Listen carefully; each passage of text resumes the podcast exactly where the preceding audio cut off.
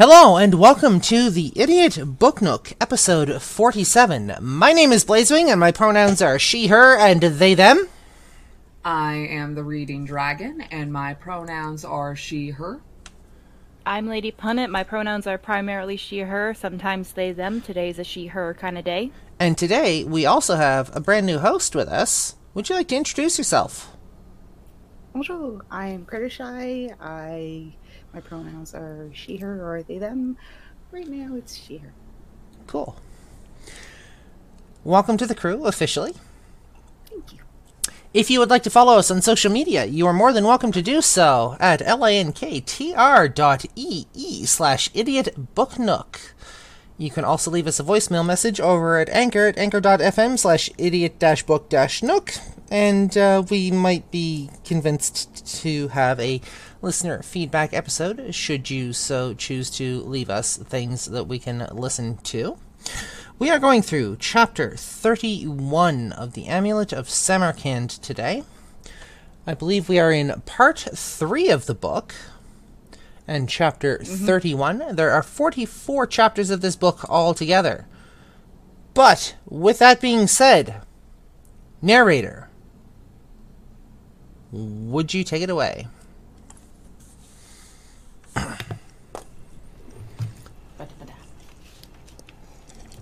The Bartimaeus Trilogy, Book 1 The Amulet of Samarkand, written by Jonathan Stroud, narrated by The Reading Dragon, voice acted by The Reading Dragon, Blaze Wing 2010, Lady Punit, and now introducing Crittershy. Chapter 31 Nathaniel. Beyond the broken glass, the sky lightened. The persistent rain that had been falling since dawn drizzled to a halt. Nathaniel sneezed. London was waking up. For the first time, traffic appeared on the road below. Grimy red buses with snarling engines carrying the first commuters toward the center of the city. A few sporadic cars honking their horns at anyone scurrying across their path. Bicycles, too, with riders hunched and laboring inside their heavy greatcoats. Slowly, the shops opposite began to open. The owners emerged and with harsh rattling raised the metal night grills from their windows. Displays were adjusted. The butcher slapped down pink slabs of meat on his enamel shelving. The t- Tobacconist? the toba- yes. The tobacconist hung a rack of magazines above his counter. Next door, the bakery's ovens had been hot for hours. Warm air that smelled of loaves and sugared donuts drifted across the street and reached Nathaniel, shivering and hungry in the empty room. A street market was starting up in a side road close by. Shouts rang out, some cheery, others hoarse and guttural. Boys tramped past, rolling metal casks or wheeling barrels piled high with vegetables. A police car cruised north along the road, slowing as it passed the market, then revving ostentatiously and speeding away. The sun hung low over the rooftops, a pale egg yellow disk clouded by haze. Wait, uh, let me do that sentence again. The sun hung low over the rooftops, a pale egg yellow disk clouded by haze. On any other morning, Mrs. Underwood would have been busy cooking breakfast.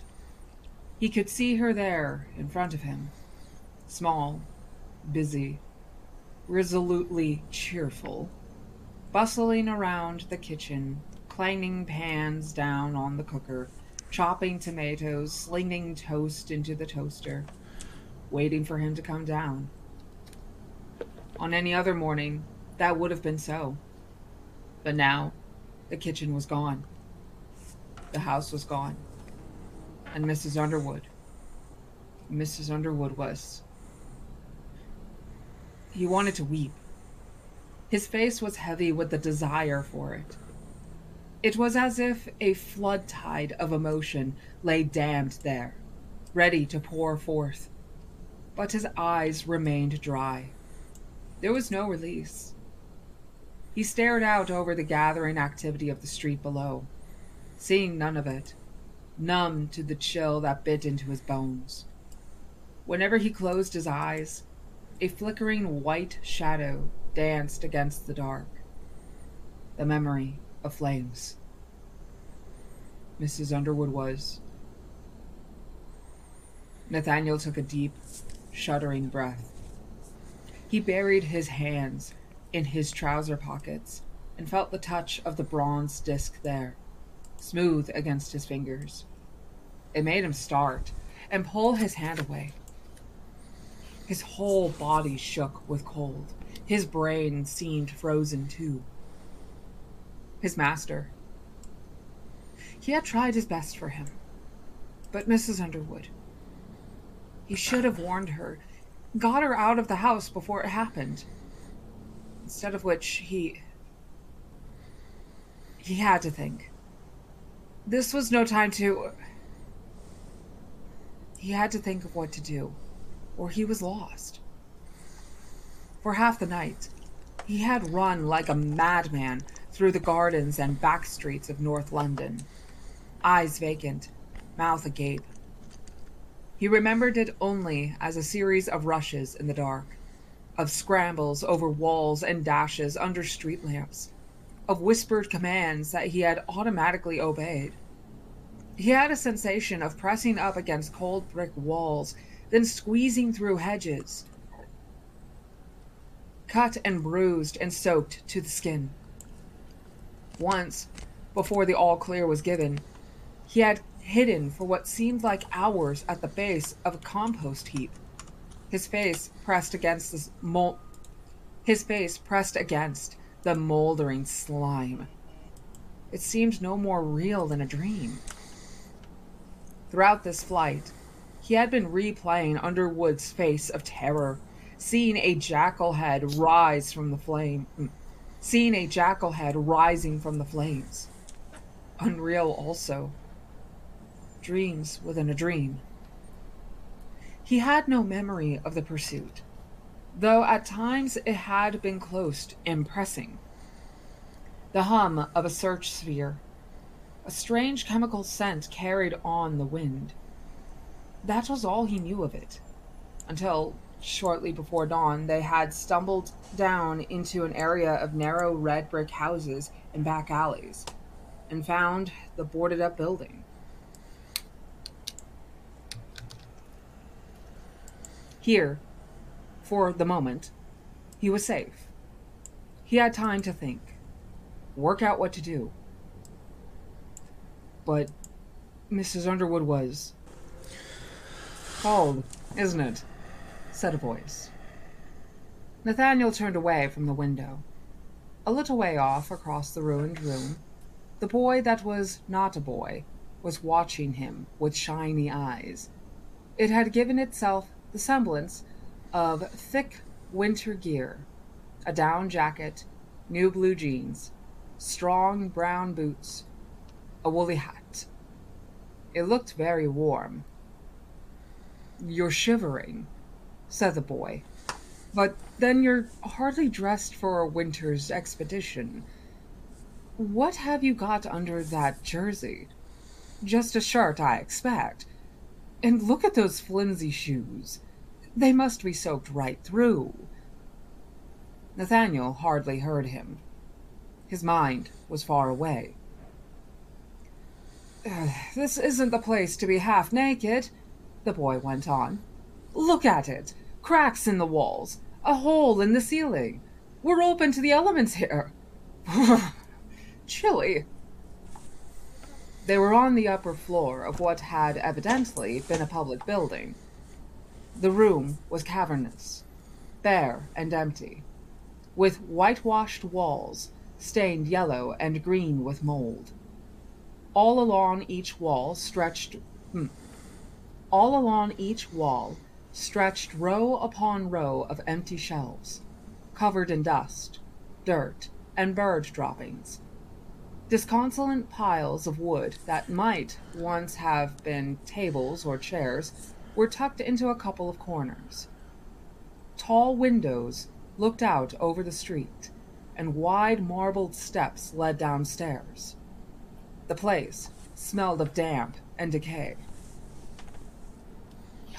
Do you want me to help you with the cold? The boy said, looking sideways at him. You have only to ask. Nathaniel did not respond. His breath frosted in front of his face. The genie came a bit closer. I could make a fire, it said. A nice hot one. I've got plenty of control over that element. Look. A tiny flame flickered in the center of his palm of its palm. All this wood in here going to waste? What was this place, do you think? A library? I think so. Don't suppose the commoners are allowed to read much anymore, are they? Uh, that's usually the way it goes. The flame grew a little. You have only to ask, oh my master. I'd do it as a favor. That's what friends are for. Nathaniel's teeth were chattering in his head. No, mm, more than anything else, more even than the hunger that was gnawing in his belly like a dog, he needed warmth. The little flame danced and spun. Yes, He said huskily. make me a fire. The flame instantly died down. The boy's brow furrowed. Now, that wasn't very polite. Nathaniel's eyes. Mm, Nathaniel closed his eyes and heaved a sigh. Please. Much better. A small spark leaped and ignited a pile of wood nearby. Nathaniel shuffled over and huddled beside it, his hands inches from the flames. For a few minutes, the genie remained silent, pacing here and there about the room. The feeling slowly returned to Nathaniel's fingers, though his face stayed numb. At length, he became aware that the, that the genie had become close again, and was sitting on its haunches, idly stirring a long sliver of wood in the fire. How does that feel? It asked. Melting nicely, I hope. It waited politely for an answer, but Nathaniel said nothing. I'll tell you one thing, the genie went on, in a conversational tone. You're an interesting specimen. I've known a fair few magicians in my time, and there aren't many who are quite as suicidal as you. Most would think that popping in to tell a powerful enemy you'd pinched his treasure wasn't a terribly bright idea. Especially when you're utterly defenseless. But you? All in a day's work. I had to. Nathaniel said shortly. He did not want to talk. Hmm, no doubt you had a brilliant plan, which I, and Lovelace, for that matter, completely missed. Hmm. Mind telling me what it was? Be silent! The genie wrinkled its nose. Hmm. That was your plan? It's a simple one, I'll say that much. Still, don't forget it was my life you were risking too back there, acting out your strange convulsion of conscience. It reached into the fire suddenly and removed a burning ember, which it held musingly between finger and thumb. I had another master. I had another master like you once. He had the same mulish obstinacy. seldom acted on his own best interests. Didn't live long. It sighed, tossing the ember back into the flames. Ah, never mind. All's well that ends well. Nathaniel looked at the genie for the first time. All's well? Uh, you're alive. Does that count as good? For an instant, Nathaniel saw Mrs. Underwood's face watching him from the fire. He rubbed his eyes. I hate to say this, the genie said, but Lovelace was right. You were totally out of your depth last night. Magicians don't act the way you do. It was a good thing I was there to rescue you. So, where are you going now? Prague? What? Well, Lovelace knows you've escaped. He'll be looking out for you, and you've seen what he'll do to keep you quiet. Your only hope is to vanish from the scene and leave London for good. Abroad will be safest. Hmm, Prague. Why should I go to Prague? Magicians there might help you. Nice beer, too, I'm told. Nathaniel's lip curled. I'm no traitor. The boy shrugged. "Hmm, if that's no good, then you're left with getting a quiet new life here. There are plenty of possibilities. Let's see. Hmm, looking at you, I'd say heavy lifting's out. You're too spindly. The rule that rules out being a laborer. Nathaniel frowned with indignation. I have no intention. The genie ignored him. But you could turn your runt like size to your advantage. Yes, a sweeps lad. That's the answer. Ugh, they always need fresh urchins to climb the flue. Dick. Wait, I'm not. Or you could become apprentice to a sewer rat.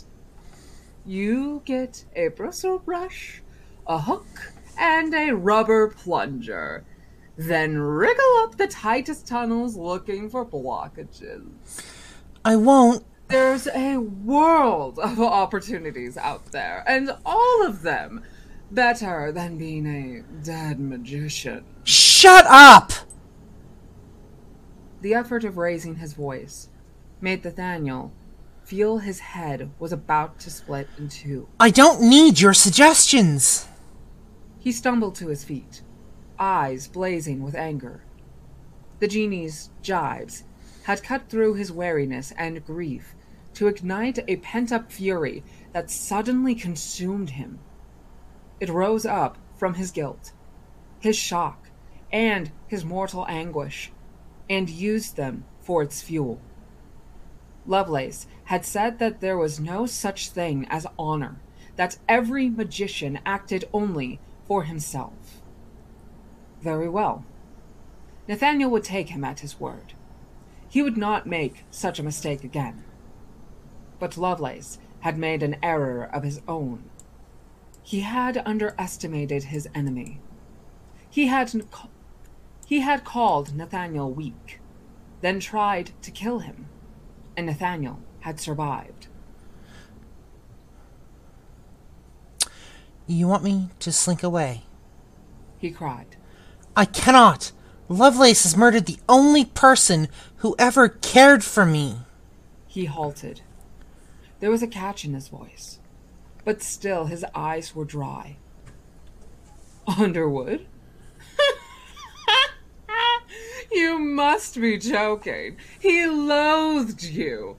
He was a man of sense. His wife, I mean. I want justice for her. Vengeance for what he has done. The effect of these ringing words was slightly spoiled by the genie's blowing. Mm, by the genie's blowing a loud. Uh, blowing a loud raspberry is what I'm trying to say. The effect of these ringing words was slightly spoiled by the genie's blowing a loud raspberry. It rose, shaking its head sadly, as if weighed down by a great wisdom. it isn't justice you're after, boy. it's oblivion. Everything you had went up in. Mm, Everything you had went up in flames last night. So, now, you've got nothing to lose. I can read your thoughts as if they were my own. You want to go out in a blaze of glory against Lovelace. No. I want justice. The genie laughed.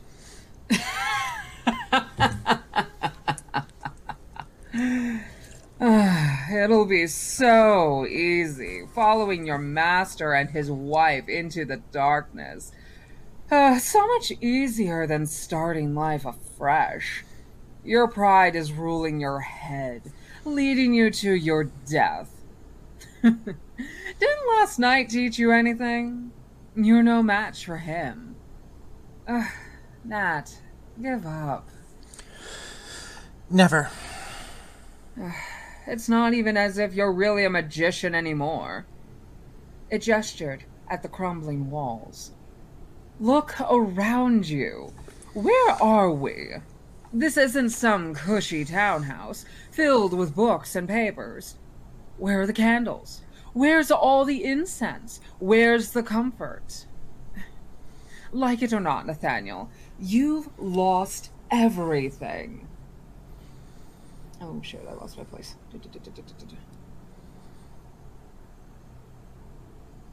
There we go. Like it or not, Nathaniel, you've lost everything a magician needs wealth, security. What was that? I don't know. Uh, I've lost audio on you guys.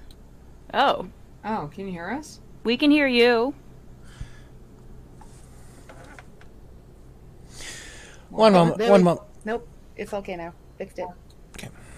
Yeah, because we heard a, a yell from someone somewhere, and then that. Okay, but We're good now. Okay, cool. Uh, let me start that sentence over again then. I'll just record that this episode needs editing. Like it or not, Nathaniel, you've lost everything a magician needs wealth, security, self respect, a master. Let's face it, you've got nothing. I have my scrying glass, Nathaniel said. and. Hmm. I have you. Hurriedly, he sat himself back beside the fire. The cold of the room still pierced him through. Ah, yes, I was coming to that.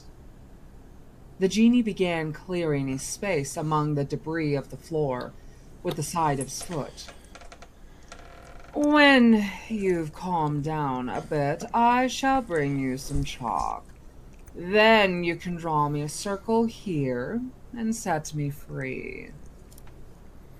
Nathaniel stared at him. I've completed my charge, the boy continued. And more. So much more. I've spied on Lovelace for you. I found out about the amulet. I saved your life.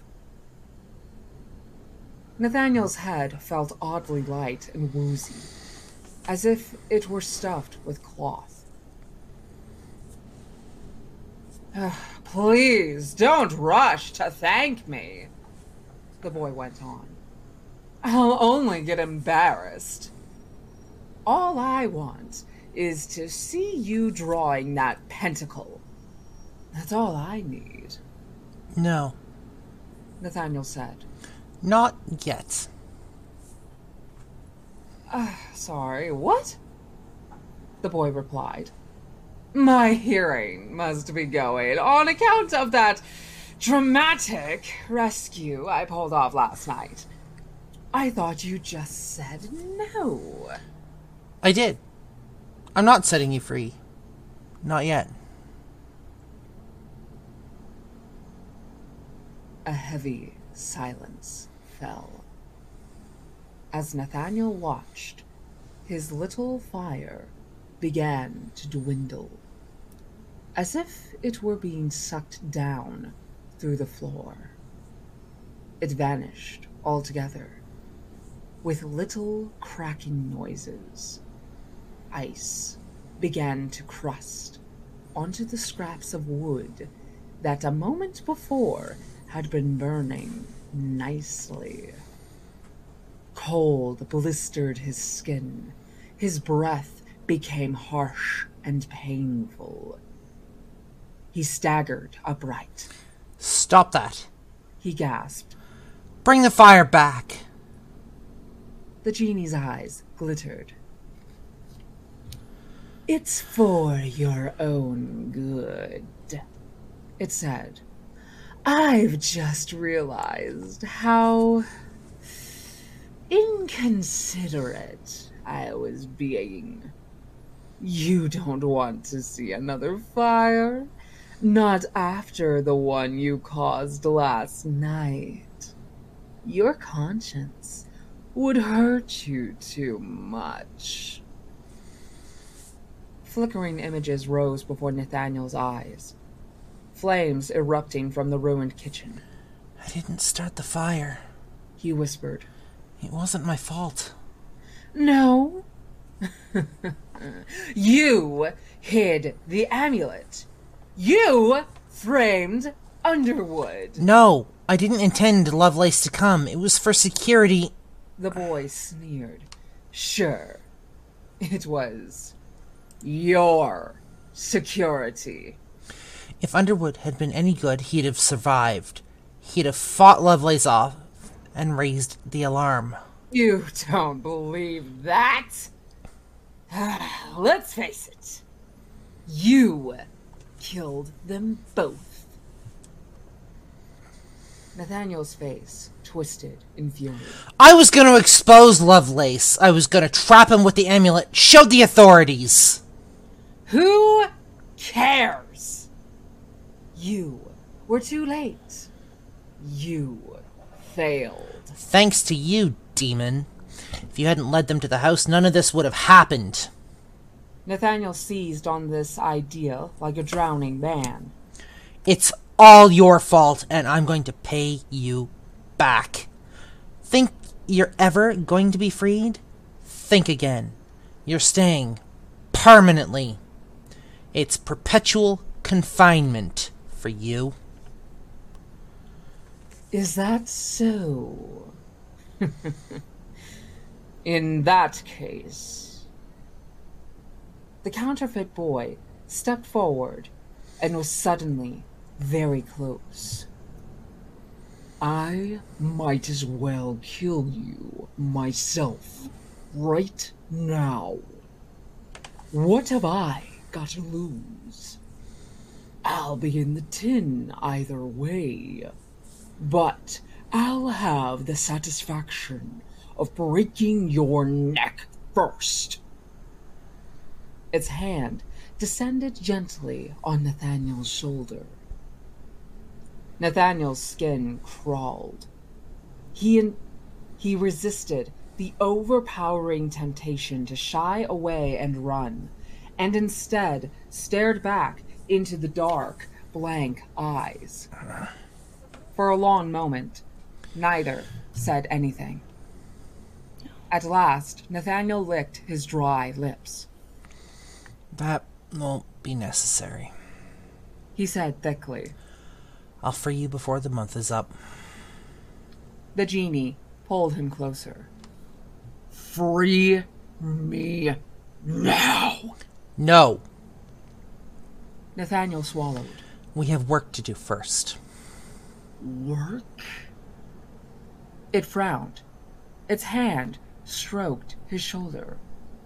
What work? What is there to do? Nathaniel forced himself to remain quite still.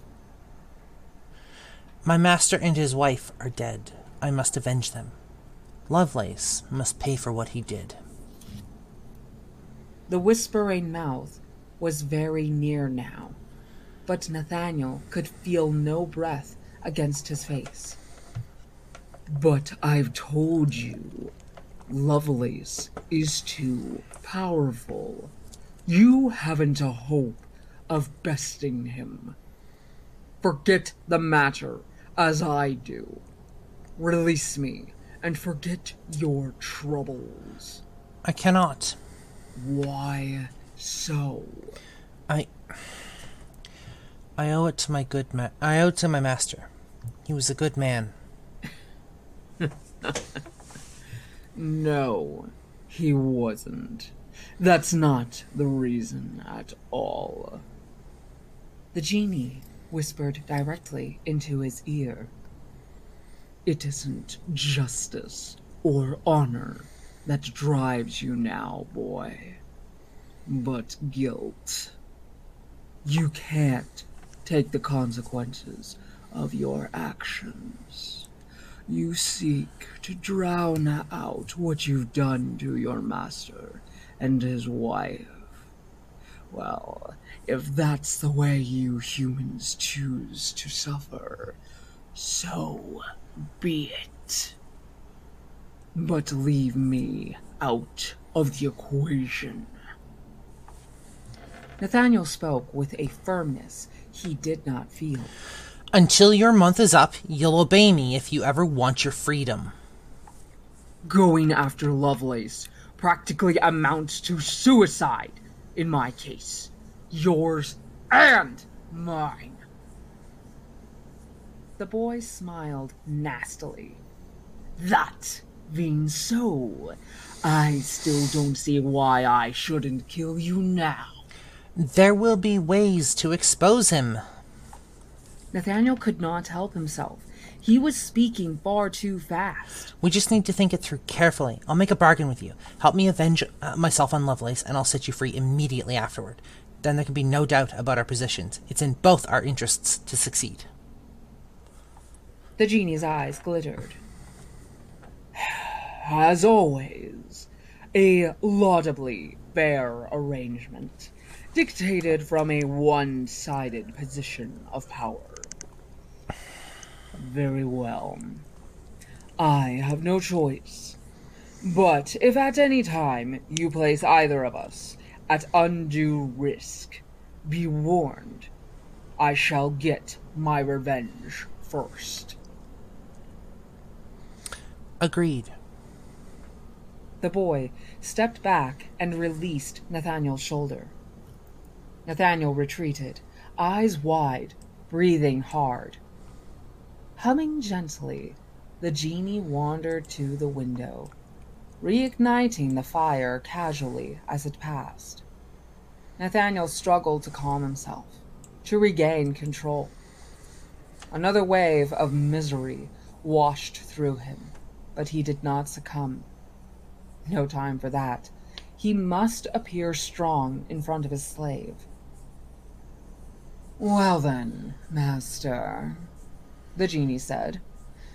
Enlighten me. Tell me what we do. Nathaniel kept his voice as level as he could. First, I need food, and perhaps new clothes. Then, we must pool our information on Lovelace and the amulet. We also need to know what the authorities think about about what happened last night. That last one's easy, Bartimaeus said, pointing out of the window. Look out there. And thus ends chapter 31 of the Amulet of Samarkand. From Nathaniel's point of view. Fuck off, Nugget. Go away. Technically, this is uh, one of the only chapters that will see Bartimaeus and Nathaniel interact with each other on Nathaniel's perspective as well. Y- yeah, um. Not gonna lie. Mm-hmm. Don't know if it was just me or not. Nathaniel grew some balls! He did. It's about damn time. Jesus Christ, dude! I didn't know you had it in you. You three talk about this. I will be back in just a second.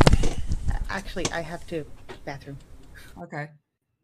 Be right back. Is that ice cream? What ice cream? There's ice cream? I had ice cream last night, but I don't have ice cream right now. That is what Jay is asking. Mm. So, what did you think, Paulina?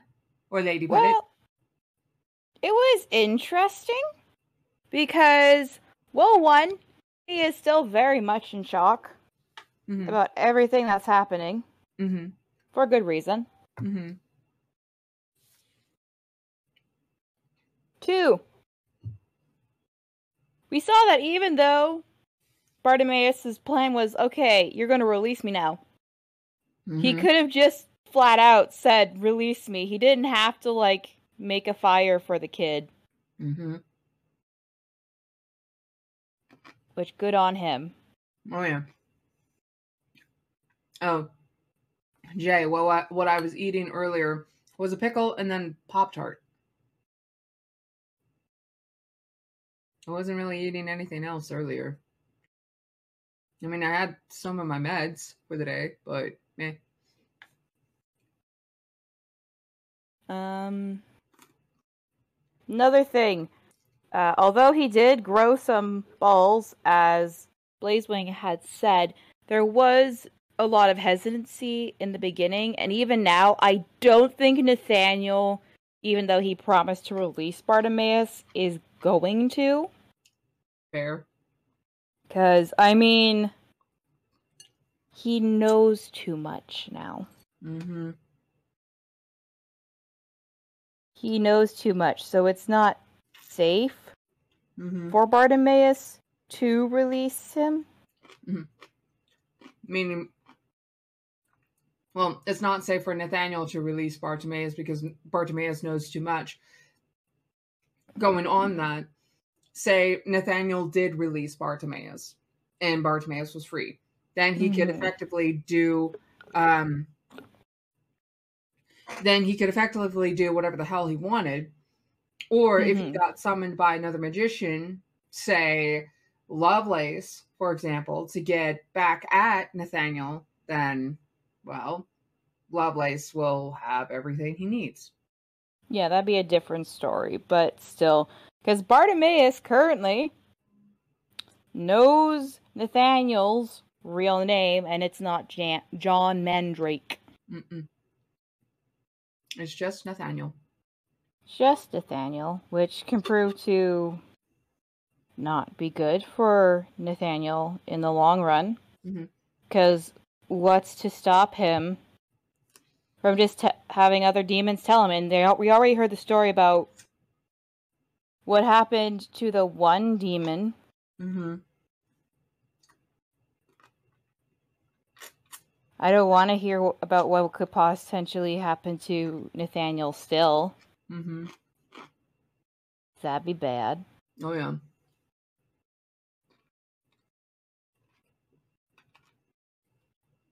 But yeah, a, a lot of stuff's happening, and if Nathaniel's not careful, it could end badly for him. Mm-hmm. Like super badly. Mm-hmm. And right now, Nathaniel is not in a full state of stable mindedness. Exactly. He's still dealing with the immediate trauma of losing his ba- basically he lost his livelihood. He lost everything. Mm-hmm. He has nothing now. except his life. That's all he's got, and the clothes on his back, and the Mhm. scrying disc. And that's it, And really. a bitchy genie. Mm-hmm. And it, well, I mean, Bitchy Genie has reason to be bitchy. Mm-hmm. Oh yeah, for sure. Also, Jay, what blue thing? Because besides my dress that I'm working on, the only other blue thing really is my book and my eyeshadow. also, my glasses, but I had to take those off earlier because I'm nearsighted, so I can see up close. It's when things are far away that everything is shit. Hmm. So, Critter, what did you think of this chapter so far? I quite enjoyed it. I, I like the uh, interaction. Um, again, getting to see Nathaniel like, like, come on, mature a little. Mhm. Now, have you read the Bartimaeus trilogy before? Is this your first? It's my first run for it. Yeah. Whoa! I'm still the only one with the most experience with Bartimaeus. Yes. That you are. Yep. See, this book series, uh, Critter, came out around the same time that some of the later Harry Potter books came out. It was in 2003 that the first book came out. And so I was in elementary school around third, getting into fourth grade when I stumbled upon this and the second book for the first time at my school's library. So I read this book all the way through, even though this is kind of eh, at the time it was kind of out of my age range. But i still read this book all the way through the first time around. I don't remember all of it but i remembered a good portion of it Yeah. yeah so I, it uh, I would have been like, I think like ending or graduating high school around that time, and Yeah. I was heavy into sci-fi. yeah So Critter and I are roughly about the same age, give or take. So we come from the same generation, the same types of media, the same pop culture. Um, whereas the Amulet of Samarkand was a little after my time, it would have been a little after Critter's time as well. Unfortunately. That being said, going back and getting to revisit shit like this, like I'm sorry I didn't pick it up. Yeah. right well it part of the reason why it probably didn't get as much popularity as it should have is because it was coming out around the same time that the harry potter series was Yeah, coming out well, Harry Potter also dwarfed everything else. Yeah, So- unfortunately. However, now that everything surrounding Harry Potter is as what it is, people are now looking at other things, including the book series that is said to have been what inspired the Harry Potter series. Knobs and broomsticks. yes, Yeah. yeah. Uh, down to people theorizing that maybe Rowling plagiarized it. Because uh, that other book series, it's basically everything is gender swapped. Mhm. At least the main characters are. Mhm. And a lot of the things are very much the same. we also have to look at things like um, the worst witch as well because that was not around i mean it was around that time but it wasn't around that time i think it was i think the worst witch was actually a little before so anyways what did you guys have for this chapter Well, Lady Punit and I were just talking about how Nathaniel, while it is good that he's now growing a set of balls, it's amazing what trauma can do. He's also still not in a good headspace at the moment. And even if he did release Bartimaeus, there is a possibility that he may either go back on his word or find some reason to keep him around for longer because of the fact mm-hmm. that Bartimaeus knows too much. Mm-hmm. um you are right about him not being in a good headspace. I mean he's literally just watched like you said the only person who actually gave a shit about him. Well sorry one of two people who gave a shit about him. Die as far as we know Yep, Jay has redeemed a posture check. Um, now, there is a part where it has described there was a moment in the fire when Nathaniel thought he saw Mrs. Underwood's face. Well, there's an interesting thought because Mrs. Lutyens, as far as we know, is still running around out there somewhere too. Mm-hmm. And I seriously doubt that they would have brought Mrs. Lutyens up or just a throwaway bit just to have her sacked. I mean, she could have been. It it is entirely possible that Jonathan Stroud could have used her as a mechanic to show that there are people who actually like him and that there are people who are actually kind uh, and caring, and not just this cold, you know, uh, these cold, unassuming fu- uh, fuckwads. But I keep holding out hope that Ms. Lutyens is going to come back. I hope so too. I really- Again, it's been I like- a very long time since I read this book. It, it's only been. It, it- Spoiler alert: she's dead.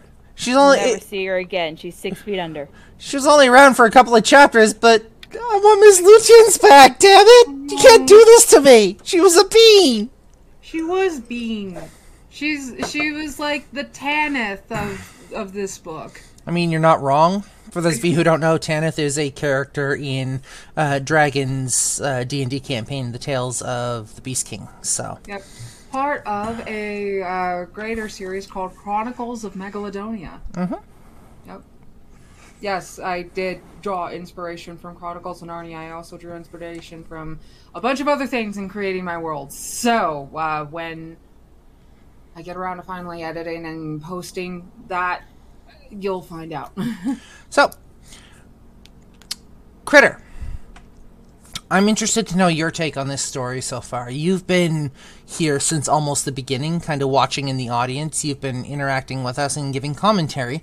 Now that you have a chance to actually speak to us face to face, and you have a chance to give your opinion on camera, I am curious to know what your thoughts are on this story as a whole up to this point. So far i very yeah I, I very enjoyed it i like how it's delivered i like that the characters are flawed but not in like a cartoon villain kind of way it's all Yeah. very like realistic i suppose given the surroundings it's all it all feels very thought through Mhm.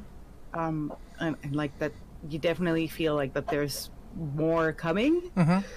I- I'm just sort of like waiting for that now, I guess. Waiting It's for the other, sh- sorry, waiting for the other shoe to drop. Mhm. Yeah. yeah. it's like, what is it going to be now? now that he's picked up his balls, what's going to happen now?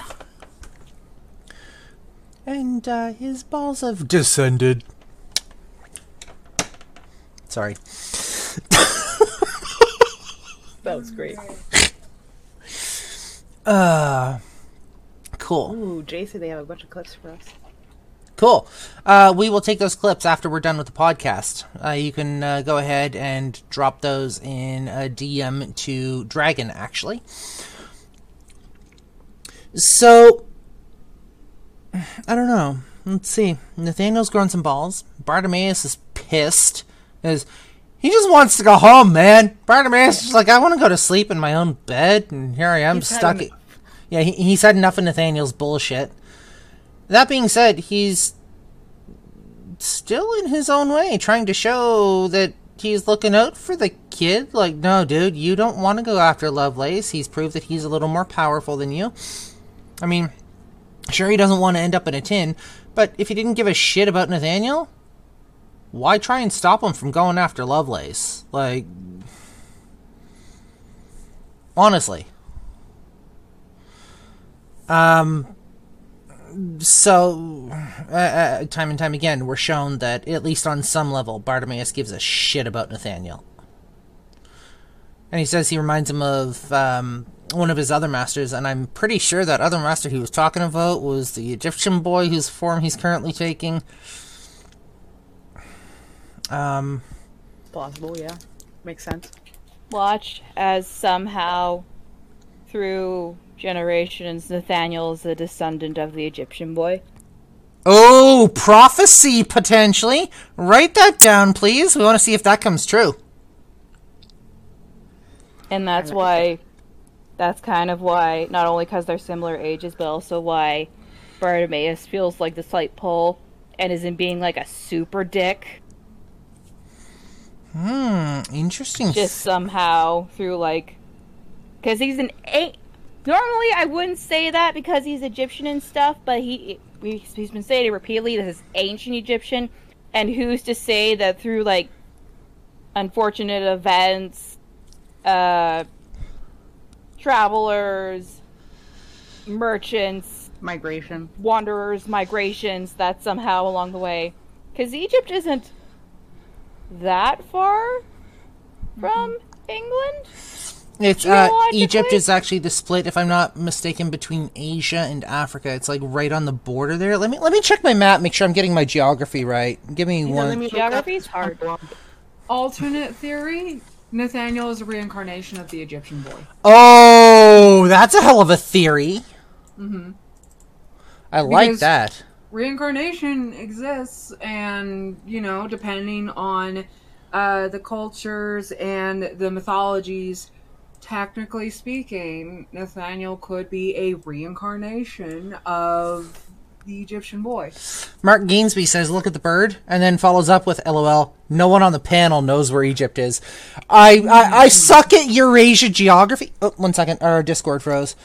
Um, I suck at Eurasian geography, and the reason I suck is because I haven't studied it in full as of yet. Um, like I, I haven't had a chance to just sit down and study it. I'm getting better with it, but I'm still not the best. And I was right. Egypt is actually the split between uh, kind of Eurasia and Africa.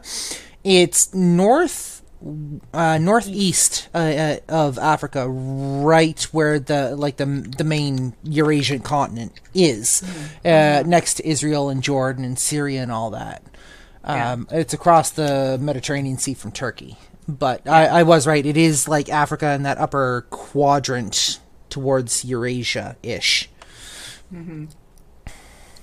So i'm i'm just terrible at geography in general It's okay. Most world maps are totally inaccurate anyway. Uh, it's because of the Mercator projection, if I'm not mistaken. Um, there, there's a lot more accurate representation, but it skews the world and it looks really fucked compared to what we're used to looking at. Yeah, I, I've been trying to find my map, my get my hands on an accurate Mm-hmm. map. It's very hard. Mm-hmm. Um, See, even growing up with like the old maps that were in our public school system, it was very hard for me to remember where things were. Part of it is the object permanence mm-hmm. stuff that comes with ADD. That I was up until recently living undiagnosed with. Object permanence comes with ADD. I have no idea what you're talking about. It's mm. It's a horrible thing, and sometimes it goes to the extremes of, of not remembering that people exist when they're not in front of your face interacting with you, or in front of your screen, so to speak, interacting with you. And it's not just for objects; it's for people too. Mark Gainsby says, "What would you do if Bartimaeus kicked in your front door?" Depends. What form does he take and is it hot? Mm-hmm and for what reason is he kicking in my door? Yeah, why is he kicking in my door? Why couldn't he just knock like every other thing? Welcome to a panel of neurodivergence. More information required. Did I do something wrong to slight him? Do I have something his master wants? Mark- uh, did I accidentally summon him, but it didn't work, so he had to knock through the door? I need more information on why he's knocking down the door. Mark, I'm sorry, Lady Punit. My mind is in the gutter, so everything you just said, my mind is like. whoop. Mark Gainsby says demon form, and he kicked in the door to mess up your house. Oh, too late. It's up my already house messed up. any day. Sorry, one at a time. Dragon. Mm, he can mess up my house any day. Fair. You should really have some water since you seem thirsty right now. Sure. I mean, I need to take my second dose of the day anyway from my meds. Lady Punit. Um, I, I said too late. It's already a mess. Fair. Critter. That that depends on the kind of day he catches me on. If it's a I don't give a shit day, yeah, there's already a mess. Help yourself. And depending on the day, I might tell that bitch to pick it up. Fair. As for me, motherfucker, that's not how you create chaos. If you want to create chaos, come with me. I'll show you. I mean, depending on the kind of day I'm having, I mean, I might ask him to clean my gutters. So. Well then, that happened. Plot twist: I don't have, I don't have the kind of gutters you're thinking of You ju- no, you, you have the one you live in. You have the one you live in. in my head. Yes. Why would you ask him to clean the gutters? You don't want to clean those gutters. No, he could just clean out my pipes. Well, I mean, to be fair, you are you are the monster lover of the group, so mm-hmm. I'm also the monster girl of the group, so you're not wrong. Although, depending on how you look at it, there could be two of us here. yeah, I mean, you normally do vampire stuff, which vampires are t- are considered monster people. Yep. Vampires are people too, man. Monster people. Specifically, monster people. Critter, are you okay? This is what I have to deal with, Critter. I'm sorry, but if you're attracted to any of us monster folk, you're a monster fucker. I'm sorry, I don't make the rules. See, while you guys were doing your thing, nobody noticed me shinking into my chair going, You too, huh? Monster girl. Well then. Um. Jay says, You have gutters, I just have a drain. And Mark Gainsby says, Will the ADHD woman teach us how to get monster girlfriends? You have to find them first. We hide well. yeah, we're Some, the introverted sort. You have to look where it's dark and creepy. or you know, go to your uh, local gaming or electronics store. Friend fairs. Yeah, coffee shops. Yep. That being said, we're completely off topic here, just completely fucking derailed, and I think this is a good place to stop this episode for today. At least put a pause and then take our first break for the Twitch Yep. Yep. So, um, we want to thank you very much for joining us for chapter 31 of the Amulet of Samarkand and episode 46, uh, sorry, 47 of the Idiot Book Nook podcast. Mark Gainsby, thank you for the follow. If you'd like to follow us on social media, you can do so at linktr dot slash idiot book nook. That's got all of our socials. Uh, we will be adding Critter's socials to that eventually, because uh, this was a last minute ad this morning that we decided we wanted to do this. Uh, so once again, Critter, welcome to the crew for your first official episode. Thank you. We hope you enjoy being here. Um, if you would like to leave us voicemail messages, you can do so at anchor.fm slash uh, idiot-book-nook. And our link tree has our socials, it has our YouTube, it has the Twitch, and it also has links to the podcast feed as well on all of the platforms we are currently on. If you currently uh, do not have us on your favorite podcasting platform, and you would like to have us on your favorite podcasting platform, please drop us a message and let us know. We would love to add that for you. But for episode 47 of the Idiot Book Nook podcast, I'm Blazewing. I'm the Reading Dragon. I'm Lady Punit. And I'm Critter Shy. And we will see you next episode for chapter 32 of the Amulet of Samarkand. Peace out. Goodbye! It got really dark all of a sudden. Yeah, I was gonna say, is- like, did you like lose power or something?